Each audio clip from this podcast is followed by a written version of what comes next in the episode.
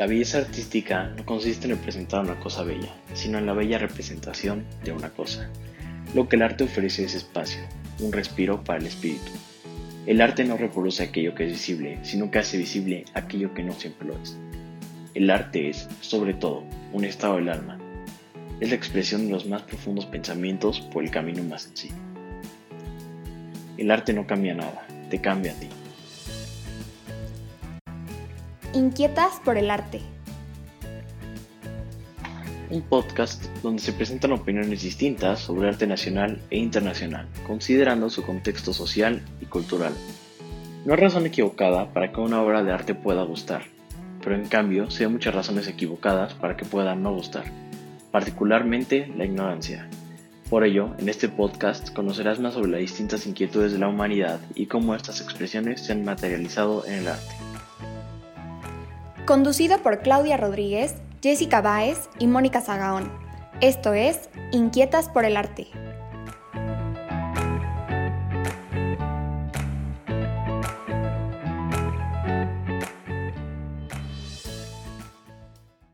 Estimado auditorio, es un placer darles la bienvenida a esta emisión de Inquietas por el Arte. Seguimos de manteles largos, estamos en la segunda parte de la entrevista al artista Belin. Es un gran placer darles la bienvenida a esta emisión de parte de mis compañeras Jessica Báez, Claudia Rodríguez y en esta ocasión la maestra Daniela Isasmendi. Les recordamos nuestras redes sociales para que nos visiten y puedan ver las imágenes del trabajo de Belin. Eh, nuestra dirección en Facebook e Instagram es Inquietas por el Arte y nuestro correo es inquietasporelarte.gmail.com con X en lugar de por. Es una entrevista que van a disfrutar muchísimo, así que sin más, las dejo con esta segunda parte de la entrevista al artista Belin. Disfrútenla muchísimo. Además de ser un gran artista, es un gran ser humano Belin. Y yo quiero nombrar otra parte de, de su actividad que está relacionada con el compromiso social creo que es un, punto muy importante que no es tan conocido porque podemos ver la obra en Instagram, podemos admirar el arte, podemos admirar las creaciones, el color, el estado de ánimo, todo eso es increíble. Pero además, todo este arte, él muchas veces lo dirige a actividades de compromiso social. Entonces, me gustaría que nos platiques un poquito qué, qué es eh, lo que te da este trabajo con el trabajo social, con ayudar a otros? ¿Por qué? ¿Por qué lo haces? Pues, no sé, lo hago porque a veces nace, otras veces me lo piden y puedo. Eh, a ver, eh, a, mí, a mí siempre, pues, me ha gustado colaborar con muchas cosas, ¿no? Porque pues, fui durante de sangre. Eh, hay cosas que hay que hacer porque, bueno, pues porque se pueden hacer o, o llegar una persona a mi casa pidiéndome dinero y yo hacer un bocadillo, ¿no? Eh, creo que hay cosas que sí que no son difíciles de hacer. Eh, pintar un mural solidario, como decía en el Pimpi en Málaga, o colaborar con una obra, con una, con una obra en directo y luego se, eh, se subaste y el dinero vaya para una asociación, ¿no? En beneficio de... Pues yo creo que son parte del humano, ¿no? Al final no podemos estar solamente pensando en nosotros, en nosotros y en mi casa y en mi casa. Porque fuera de nuestra casa también hay otro mundo, donde hay otra gente, donde hay otras necesidades y, por supuesto que hay gente que fuera de mi casa tiene un nivel económico y mucho, muy superior, pero hay otros que lo tienen inferior y hay veces que, bueno, pues hay que ayudar, ¿no? O sea, yo creo que, o que tiene gente que tiene enfermedades, tiene problemas y si se le puede ayudar de alguna manera, pues se le ayuda. No siempre se puede ayudar lo que uno quiere, a veces no se puede tanto porque también, pues, tengo una empresa, tengo familia, eh, tengo, tengo muchos frentes abiertos con los que tengo que trabajar duro para que siga esto creciendo y la maquinaria no se pare, ¿no? Pero creo que, bueno, pues la obra social, pues hay que hacerla. es que algo que lo veo normal, es como también, como he dicho, como llorar. Pues algo normal, ¿no? Los humanos tenemos que colaborar entre nosotros, tenemos que ayudarnos. Porque si no, a mí me gusta mucho ir por la calle, por aquí por Linares, ¿no? Y hoy, yo voy por el campo, ¿no? Yo vivo aquí a la fuera de Linares, en una casa, en un sitio para mí, para eh, mi sueño. Y, y, yo salgo al campo. Hoy salí a comer, después de comer, con mi mujer hemos salido a dar un paseo aquí por el campo, entre eucaliptos, olivos, encinas, pinos y diferentes campos muy chulos. Y entonces, pues yo veo gente por la calle, por el campo, y yo los saludo. Buenas tardes, aunque no lo conozca. Ese saludo, para mí es muy importante, porque hace que yo me dé cuenta de que ese y yo somos humanos. Porque hay veces que te vas a ciudades muy grandes, ¿no? En capitales, hablamos ahora de Madrid en vez de hablar de México, vamos a Madrid para, que no, para, no, para no hablar de allí. Pero es verdad que las ciudades son muy frías en ese caso, ¿no? En ese aspecto. Son, son, son muy, muy frías porque lo que pasa es que la gente no se saluda, no se miran, eh, no se preocupan de uno del otro. Y a mí no me gusta, por ejemplo, donde yo vivo, pues esa cercanía de que yo puedo estar con la gente hablando y saludarla y puedo, y puedo pues, decir buenos días, buenas tardes y, y, que venga un amigo y invita a desayunar y yo invitar a otro a una cerveza y eso es lo que hace también que, pues, que la vida tenga un sentido también, que no solamente sea yo y yo, sino que la vida es mucho más. Y aquí está mi hijo. Hola. Hola. Hola, ¿cómo estás? Bien. ¿Cómo te llamas? No, pero son para mí, ¿eh? ¡Ah, qué rico! ¡Qué rico! Tazón de cereales que se trae aquí. Provecho. Muy bien, provecho, qué rico. No, toma. Que no quiero cereales, que no, que está caliente. bueno, que lo disfrute aunque esté caliente.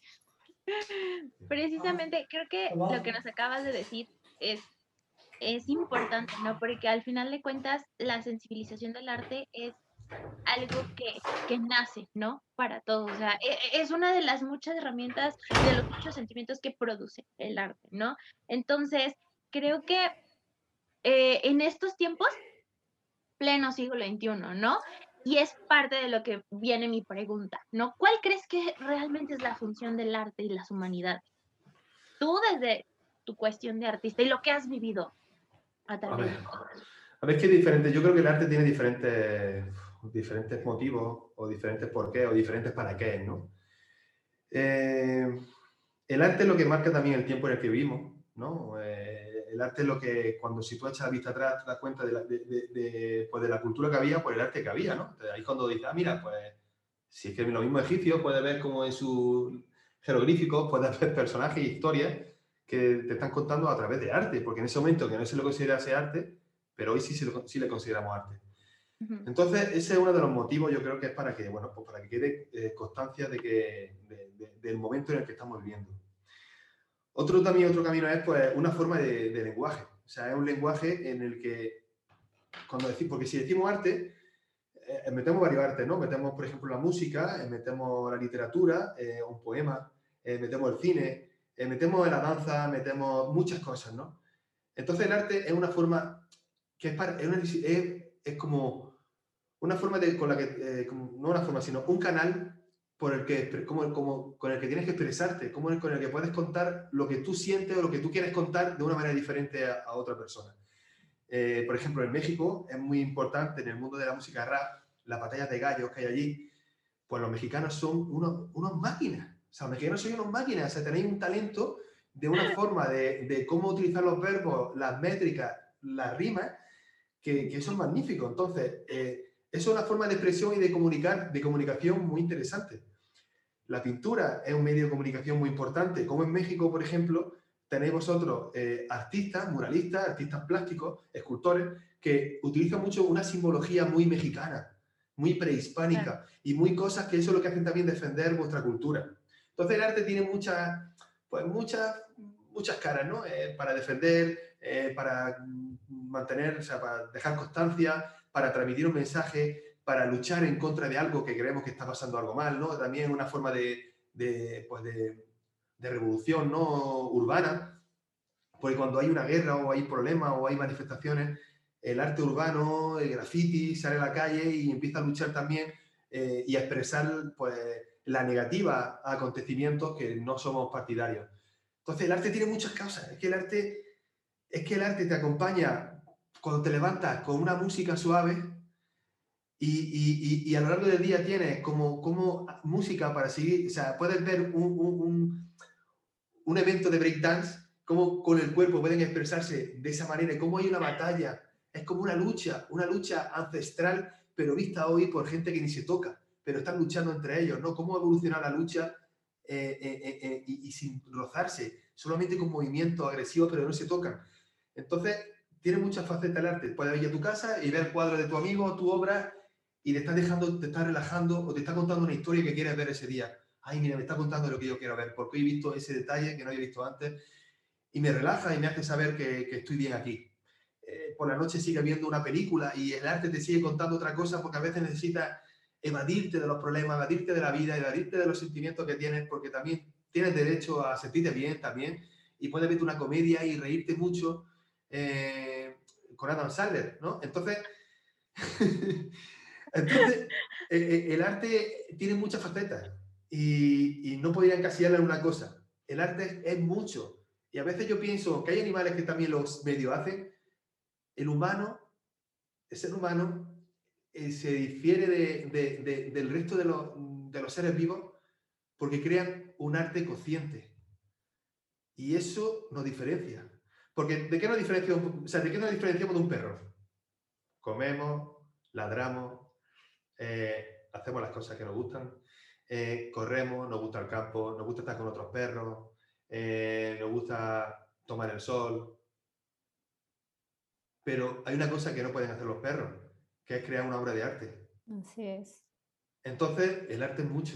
No, no sabe, es que hay tantas cosas que no sabremos nosotros todavía del arte. Al final de cuentas, tú acabas de decirlo, ¿no? Es, es necesario. Es necesario y es algo inherente de nosotros, no poder reaccionar y dar pie a esto, tanto dejar nuestras huellas como comunicar y como hacer acto de protesta, ¿no? Por cualquier motivo. Entonces creo que es interesante lo que estás haciendo, demasiado interesante, es más como un mensaje también de, de hey, no destruyas el arte. Es como acá en México le decimos, amiga, date cuenta, es así de, ¿qué sirve? Sí, y bueno, todo lo que comentas, este, Belén, sí es, es muy importante. Esto realmente tenemos que, que tomar conciencia de que el arte no ha muerto, a pesar de que es un arte quizá incomprendido por, por nosotros, que es el arte contemporáneo, ¿no? O sea, por ejemplo, el plátano pegado en, en la pared en un museo, por ejemplo, ¿no? Entonces, sí hay arte que no lo podemos comprender, que pues se nos hace increíble que eso esté en, museos, pero bueno, pues el arte no ha muerto, se renueva. Y, y también con respecto a eso, pues las tecnologías nos han ayudado muchísimo, ¿no? También para que el arte se difunda.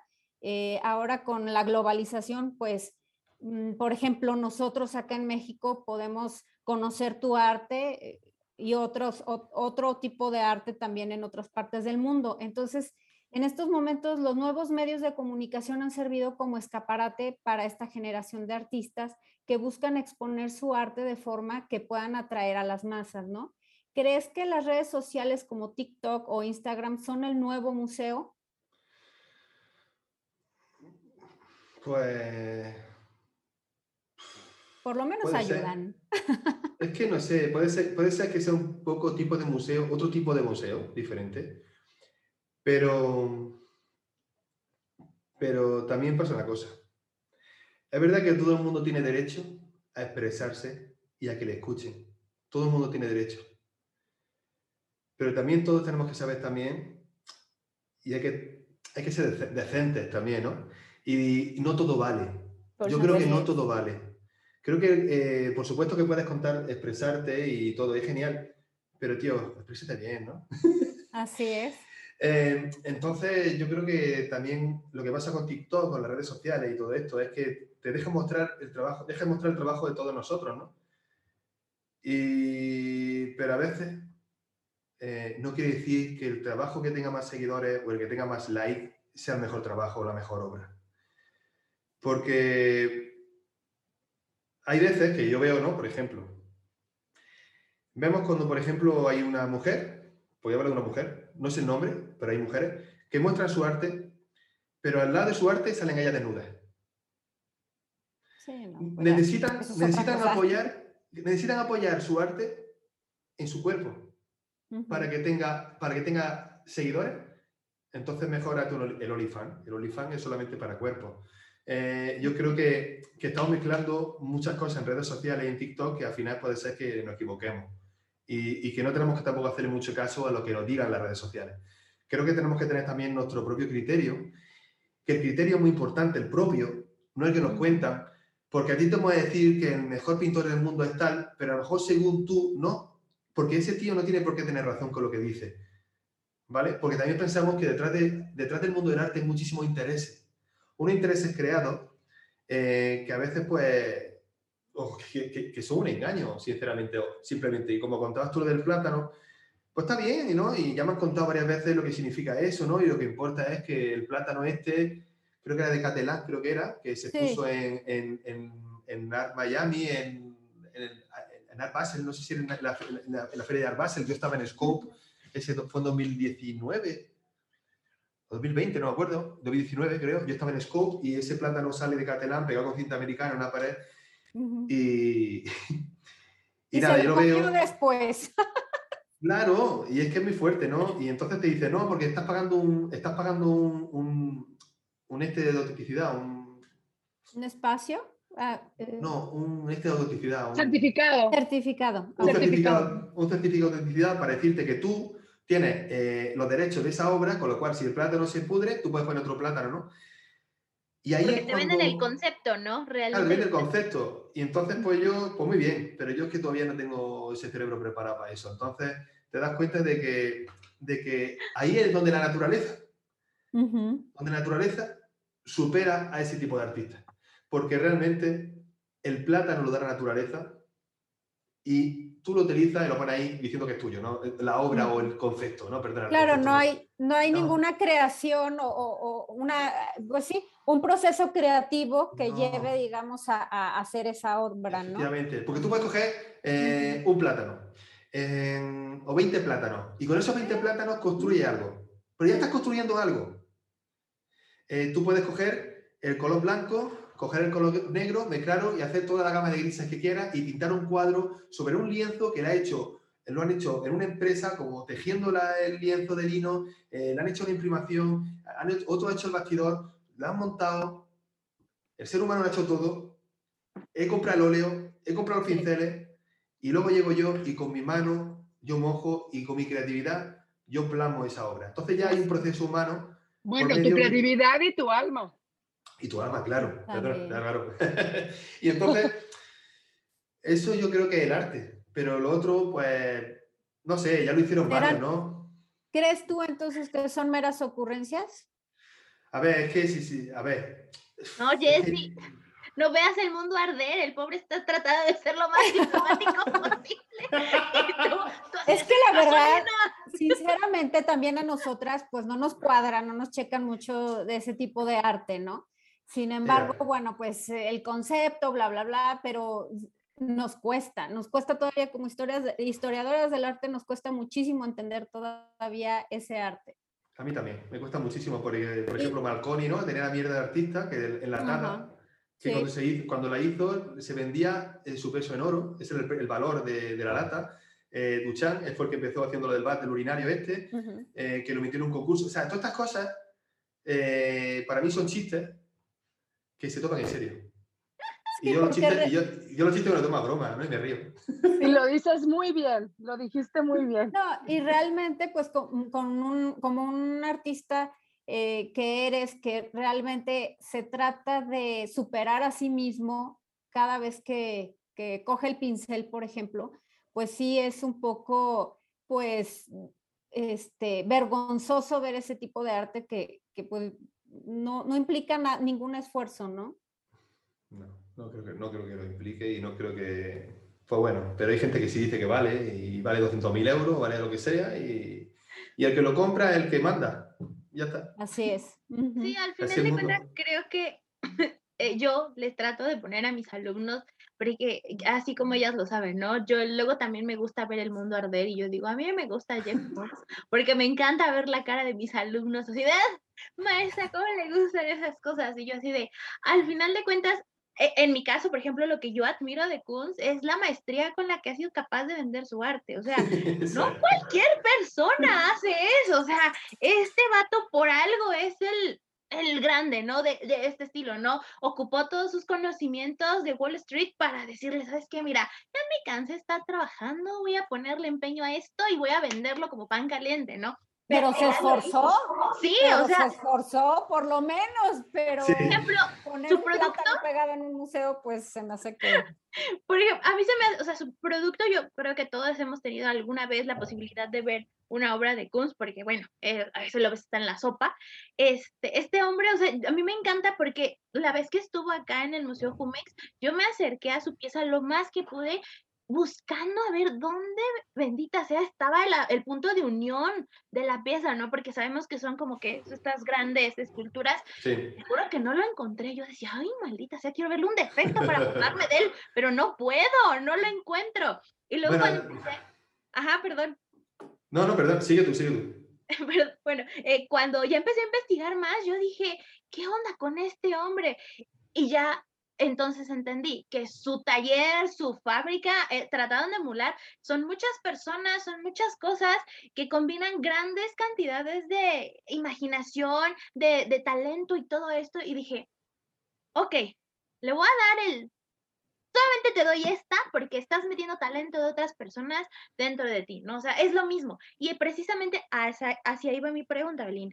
¿Tú qué opinas de esto? Porque, o sea, tenemos a Kunz y tenemos a señor Warhol, ¿no? Que exacta- exactamente hizo lo mismo. Sí. Eh, además de pasarse la vida en el estudio 51, o sea, es- eso es aparte. Eh, ¿Cómo piensas tú, no? Eh, Kunz con su, con su máquina, bueno, con su maquinaria, todo su grupo, y Warhol con The Factory, ¿no? ¿Tú qué piensas de este tipo de movimientos? ¿Se puede seguir haciendo? ¿Tiene validez? ¿No tiene validez? ¿Qué piensas? No, pues sí tiene una validez como industrial, ¿no? Al fin y al cabo es como el que fabrica un coche. Eh, Ford, por ejemplo, inventó la cadena de montaje, creo, ¿no? Ese proceso de mucha gente. Entonces, y maquinaria, pues ese tipo de sistema de arte es como eso. Pero estás comprando un coche, no estás comprando un coche único, estás comprando un coche que hay muchos iguales. Eh, eh, tú tienes un equipo de gente que trabaja para ti y está perfecto, pero es la industria del arte que para mí es diferente a lo que yo hago. Yo no quiero eso. Yo quiero crear mi obra. Y si necesito trabajar una escultura, necesito hablar con una persona que trabaje y, haga lo que yo diga conmigo delante para poder hacerlo entre los dos, porque yo necesito de su conocimiento para poder desarrollar una pieza. Pero claro, si, si yo estoy dando la idea en un papel y si estoy dando que la, la haga otro, pues lo que te digo, no es el arte que a mí me gusta, o que, no, no es el arte que a mí me interesa. A mí me interesa el arte que sale de la mano de un artista y está codo con codo con el que está haciendo la escultura, si hace falta. Pero es que hay pintores que ya no pintan, o sea, directamente ya tienen un equipo de gente que trabaja pintando lo que ellos hacen, lo que le dicen. Entonces digo, tío, si para mí el arte lo que tiene es que el artista puede transmitir su energía a la obra, y si yo estoy comprando la obra de este tío que no la pinto a él, estoy pagando por una firma que no debe estar ahí porque la energía que me está transmitiendo es de otro. Es como un mareo que realmente a mí me gustan las cosas más directas y más claras. Para mí es la pieza hecha de una persona es la pieza de arte y la pieza hecha por una industria una pieza industrial. Es diferente. Otra cosa es lo que valga. Por supuesto, el mercado del arte, pues ya sabéis que hay obras de Kunz y valen millones o lo que tú quieras. Pero el arte va más allá del dinero. El arte, Claro. no tiene, el arte está en un sitio y el dinero está en otro. Por supuesto que todos queremos ganar mucho dinero para poder tener más material y tener un estudio más grande. Eso es lo que yo quiero. Tener un estudio mucho más grande para poder crear obras más grandes y tener materiales infinitos y tener un, un equipo de gente que me pueda traer la, la escultura y me pueda traer, "Oiga, tengamos esta escultura y que tenga un equipo que me la pueda construir conmigo delante para mostrar- desarrollar proyectos. Y, pero yo, eso, pero el dinero está, eh, el corazón está ahí en la mano, en, en el puño, dentro de la mano, como diciendo, yo quiero crear y el otro lado está el dinero. Entonces, pues Jet Koons le va muy bien porque lo que quería dinero es como Dalí, ¿no? Dalí, que a mí me gusta su pintura, que yo no lo critico a su, a su pintura, pero Dalí quería ser millonario y lo consiguió, ¿no? Es que realmente hay gente, Andy Warhol quería también ser famoso y tener mucho dinero y lo consiguió también al final. O sea, haciéndose el tontico de que era como un tío raro, que tenía falta, pero realmente lo que era muy listo, que yo quiero dinero y se pegaba a los, a los que se, se pegaba con los famosos. Y a mí no me gusta pegarme con los famosos. Al final de cuentas cada quien tiene su estilo. Claro, eh, claro. y su, su forma de ver ese tipo de cuestiones, ¿no? Por ejemplo, acá en México nosotros tenemos una visión un poco distorsionada de lo que es la relación que se tenía con Diego Rivera y Frida Kahlo, ¿no? O sea, tenemos una visión distorsionada tanto de su arte como de su círculo de allegados, ¿no? Porque ellos están metidos hasta la cocina con la política, con la economía, con muchísimas cosas. Y nosotros, precisamente por, por meternos en esta cuestión con los famosos, con todo, empezamos muy machistas de parte de todo México y de nosotros, empezamos a degradar el arte, ¿no? De Frida únicamente por este tipo de cosas, ¿no? Porque es demasiado conocida, porque todo el mundo la ama, porque nosotros creemos que no tiene validez al final de cuentas, ¿no? Cuando debemos estarnos buscando y mirando hacia otro rumbo. Por ejemplo, igualmente, Sara Ruballo tiene un video, ¿no? En donde ella misma dice que el arte de Frida es demasiado intenso, que se puede inclusive llegar a sentir. Tú ves una obra y dices, ay, güey, sí me dolió, o sea, te comprendo, hermana, o sea, ambas somos víctimas del mismo dolor, ¿no? Y, llega a este punto en el que lo podemos ver, pero por ejemplo, igual, yo admiro muchísimo la obra de Warhol, pero por lo mismo, porque el vato se supo vender, o sea, se supo vender, se supo mover en el momento en donde decía, ¿sabes qué? Si no lo hago ahorita, ya no lo voy a hacer nunca, voy a seguir pelando papas para comer. Y al final de cuentas, cada quien, como tú mismo dijiste, ¿no? Nos mueven diferentes cosas. Y creo que es algo súper válido. Sí, yo creo que Y yo creo, yo creo que a lo largo de, la, de esta entrevista nos hemos podido dar cuenta de, de, que no nada más eres un artista grande, sino también eres un ser humano muy valioso que, que se preocupa también por proyectar pues, sus sentimientos y, y, creo que logras con tu pintura una comunicación muy personal con, con, pues, con el espectador, ¿no? Yo creo, y, y a lo largo del tiempo que te hemos seguido, este, nos hemos dado cuenta que además has incursionado en muchas cosas, como que bien lo decíamos al principio, eres inquieto igual que nosotras y, y quieres estar incursionando en muchas cosas, ¿no? Este, yo quiero que nos platiques un poquito de, de, esta nueva modalidad en la que estás incursionando, que es el, el, el, NFT, que justamente retomando la obra de lágrimas que platicábamos hace ratito, pues a ver qué nos puedes platicar de esto, porque es algo que revoluciona, ¿no? Que está como inmerso otra vez en, todo lo, electrónico y lo digital. Pues, a ver, yo lo NFT, que lo empecé a entender hace poco, porque no le presto mucha atención, eh, pues es interesante y, y claro, eh, nosotros lo entendemos bien, pero nuestros hijos lo entienden mejor. Eh, bueno, no sé si tenéis hijos, pero me imagino que algunos... Sí, sí. Vale. bueno, pues lo que tienen... Ellos nos enseñan. Claro, porque piensan que ellos juegan, tienen videojuegos como el Fortnite y estas cosas que están jugando todo el rato en un mundo, en un mundo, en un mundo diferente. Virtual. En un mundo virtual en el que, en el que tú juegas, eh, estás como en el campo, te metes en una habitación, te metes en otra y, y entonces pues... Mi hija que sale. Qué linda, hola. hola. No sé, ¿está bien? No tengo mando, yo no tengo mando. No, no está ahí. Pero no no bueno, vale. Y entonces, bueno, eh, eh, esto que te digo yo, que, que, ellos sí lo conocen, porque como están en esos mundos virtuales, el que se mete por un sitio y por otro, pues bueno, los NFT vienen por ahí, porque ahora la gente pues está empezando, ¿no? Empezó el metaverso y este rollo, que lo que hace al final es que la gente tiene su parcela de tierra y en esa parcela puede construir y puede montar tu galería, un museo, una tienda, lo que tú quieras. Entonces, ¿qué pasa? Porque hay gente que, tiene muchas criptomonedas, tiene que cuando empezó la criptomoneda eh, eh, eh, estaban, tenían un valor bajito y ahora está súper alto. Entonces tienen dinero y dice, bueno, ¿qué hacemos?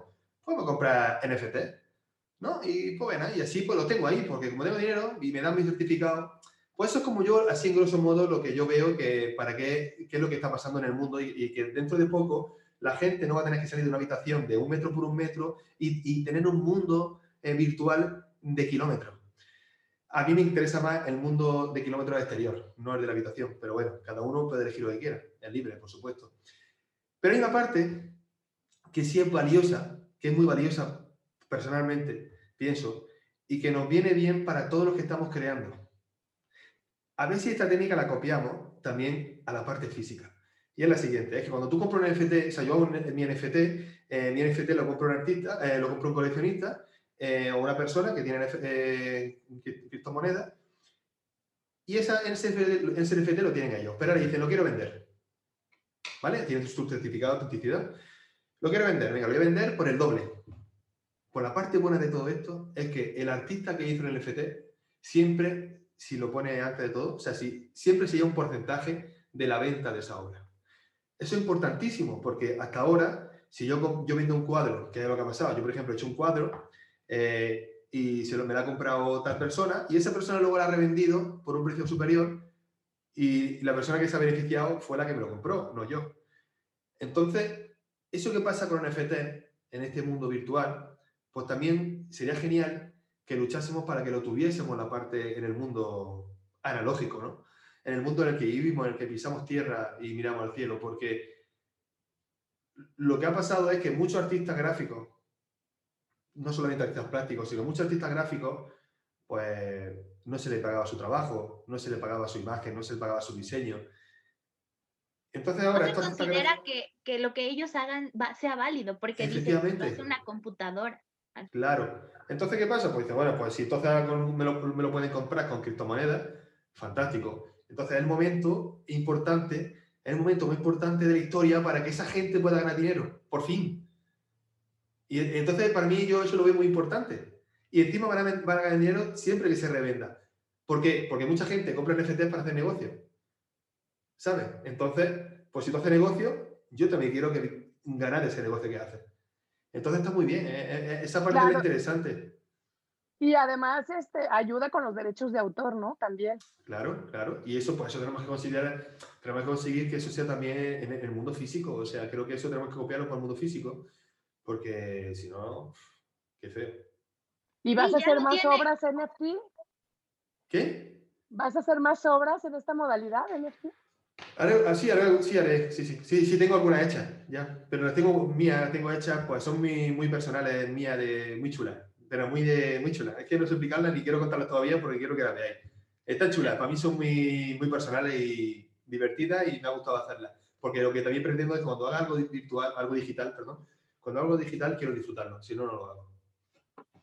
Al final de cuentas es, es, lo que tú nos dices, ¿no? Si yo no lo disfruto, no, no importa, o sea, no vale, ¿no? O sea, no, tiene razón de ser, al final de cuentas, ¿no? Efectivamente, es que al final esto hay que disfrutarlo y, bueno, y, ya te digo que no, en el mundo del arte no se disfruta siempre, porque como si, si eres muy autoexigente, para mí no es disfrutable, mi, mi, vida no es un disfrute, porque yo estoy todo el rato peleado, luchando, enfadado, porque quiero que esto sea mejor, porque esto no me gusta así, el color no era el que yo quería, y entonces eso también es todo el rato hay como mucho enfado, autoenfado con uno mismo y eso pues... Pues es que es un trabajo.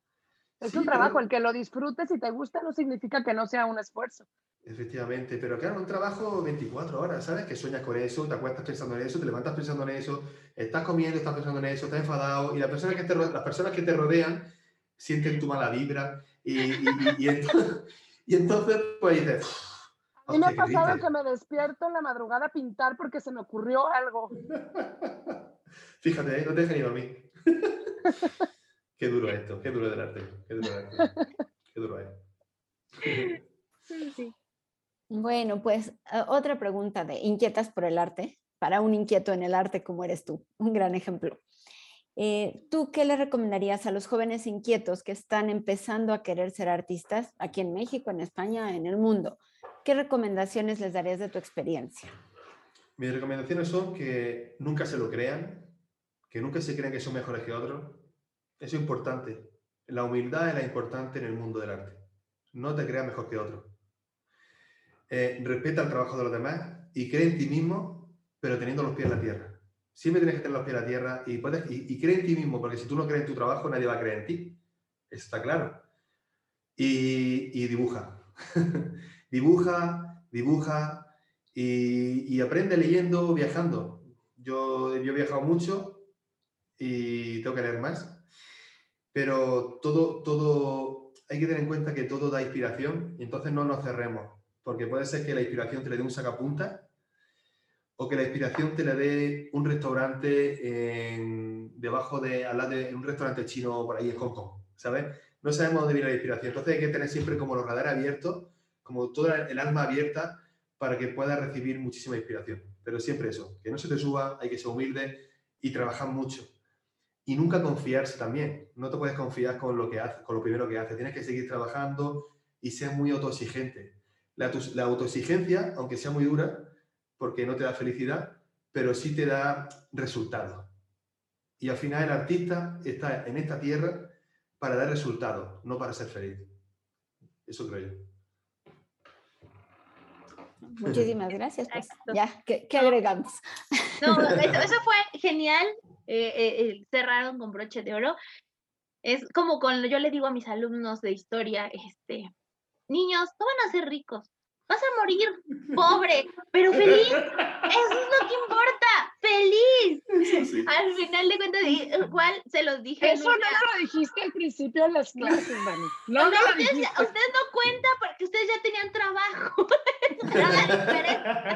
se los digo a mis alumnos que salen de la prepa porque traen unas ideas de que, sí, sí, es que Instagram y todo esto. Le digo, güey, eres artista y eres historiador, vas a morir pobre, pero feliz. Ya, date por bien servido. Eso es lo que viniste a hacer al mundo. Ser feliz y dar felicidad. Nada mejor, más. Mejor come arte. Sí, come arte, vive arte, respira arte y ya. No necesitas otras cosas. Creo que eso fue el mejor final que pudiste haber dicho. Entonces, es este, una gran motivación para todos los chavos. Decepción también por los que se querían hacer ricos, pero ya, si, ya, nos tenías, si ya nos tenías encantadas como artista, bueno, con esta charla nos tienes encantadas como ser humano. de verdad. No, yo, yo, estoy encantado también de escucharos, de escucharos y, y, y, vuestra pregunta y de conoceros. Que al final eh, me gusta mucho eso, ¿no? De poder conoceros eh, a través de aquí eh, a kilómetros, ¿sabes? Y parece que estamos tan cerca, que al final eso también es una cosa súper bonita de la humanidad de, de la, del Internet claro, porque ahora, por ejemplo, ¿no? Tú, tú ves la, las guerras que hay, ¿no? No la de Rusia invadiendo Ucrania, sino Israel con Palestina, esa cosita. O sea, que todos los problemas que hay en el mundo hay muchos problemas, muchas guerras. Pero luego son guerras políticas y guerras basura, porque realmente, ¿qué guerra puede haber entre vosotros y yo? Así es. Estamos tan lejos, o sea, pero ni vosotras con un tío que viva en, en, en Canadá, tampoco ninguna guerra. Así que al fin y al cabo, lo que nos hemos demostrado en los últimos años es que el mundo está conectado y que la guerra entre nosotros no tiene sentido porque quien pierde, pierde la humanidad y todos somos humanidad, ¿no? Entonces, pues... No, y todos somos personas aquí o en donde sea que estemos y podemos convivir y compartir cosas valiosas, ¿no? Claro, claro. Sí, lo único que hacen las guerras pues es destruir y también lamentablemente destruir eh, edificios, arquitectura, arte. Entonces, pues ojalá que ya esta, este, este, conflicto de Ucrania pues ya cese muy pronto, ¿verdad? Ojalá. Pues muchísimas sobre todo por las personas, pero bueno. Pues sí, pues sobre todo por las personas. Gracias, Belin, muchas gracias. De verdad agradezco, agradecemos todas este, porque nos regalaste esta entrevista. Eh, gracias por la facilidad que tuviste hacia con nosotras para concedérnosla, gracias a tu equipo también, a Carla. Y bueno, pues ojalá puedas estar en otra emisión más de Inquietas por el Arte, en, otra ocasión nos puedas acompañar y pues te agradecemos muchísimo. Eh, no te vayas porque ahorita que cortemos el, programa, pues queremos eh, agradecerte personalmente. Entonces, pues muchísimas, muchísimas gracias. Un inquieto más por el arte. Muchísimas gracias a vosotras, gracias. Y tienes las puertas abiertas de nuestro país para ir a pintar a cualquiera de los estados de nosotras. Este, no hay ningún problema, este, yo te doy de comer. ya te dijo, ya Por te dijo, comida en lugar no pareces. Aquí tienes hospedaje en cada una de nuestras casas. Muchas gracias. Entonces... Iré, iré seguro. Y vosotros también tenéis aquí hospedaje aquí en, aquí en Linares, así que igual os digo. Muchas gracias. Muchas Saludos gracias. a tu familia también. Saludos a tu familia. Hasta luego. Parte. Un Gracias. besazo, gracias. Y a seguir Gracias. creando.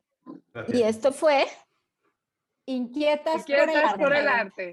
por el arte. Esto fue Inquietas por el Arte. Sintonízanos en nuestra próxima emisión